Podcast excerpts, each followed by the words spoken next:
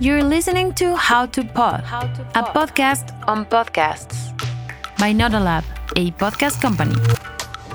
Do you want to start a podcast but you just simply don't know how to? Thinking about quitting? Oh, wait, have you already quit? It's okay, we've been there. It's never too late to get back on track. Join our group of creatives, audio experts, growth hackers, and visionaries twice a week and let us guide you in the path of good, good podcasting practices. Discover everything we've learned about podcasting in a blink. Let's cut to the chase and get started.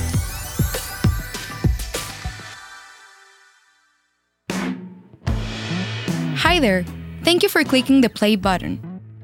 In the last episode, we talked about the need for new podcast hits and why podstars are such a rare thing.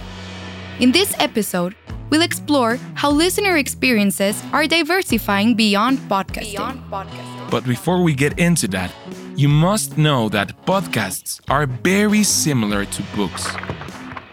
They are easy to sell, but not so easy to be consumed. And this is also helping the podcast industry to raise more money through advertisement and sponsorships.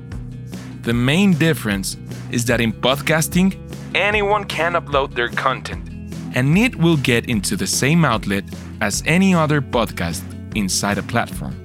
Spotify is like a big library. In fact, podcasting is an industry so big, it needs actual librarians to organize it. A librarian adds new titles and organizes them so people can find what they're looking for. This helps overwhelmed listeners and also it helps podcasters, from whom making money requires a show to be discoverable, both by audiences and potential advertisers.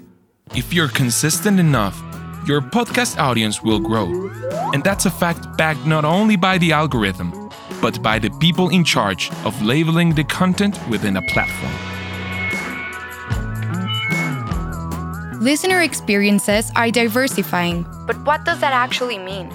Natural born podcasters need to create natural born communities. For example, tools like Discord not only offer audio channels, but also interactions and immersive possibilities. Right now, podcasters can turn their show into an exciting live experience. Twitch used to be a platform known for hosting gamer streams, but its number of users has grown a lot in the last couple of years. Twitch now has a talk shows and podcast section, and there are mad creative pieces of content in there, but also supportive communities enhanced by the app's UX.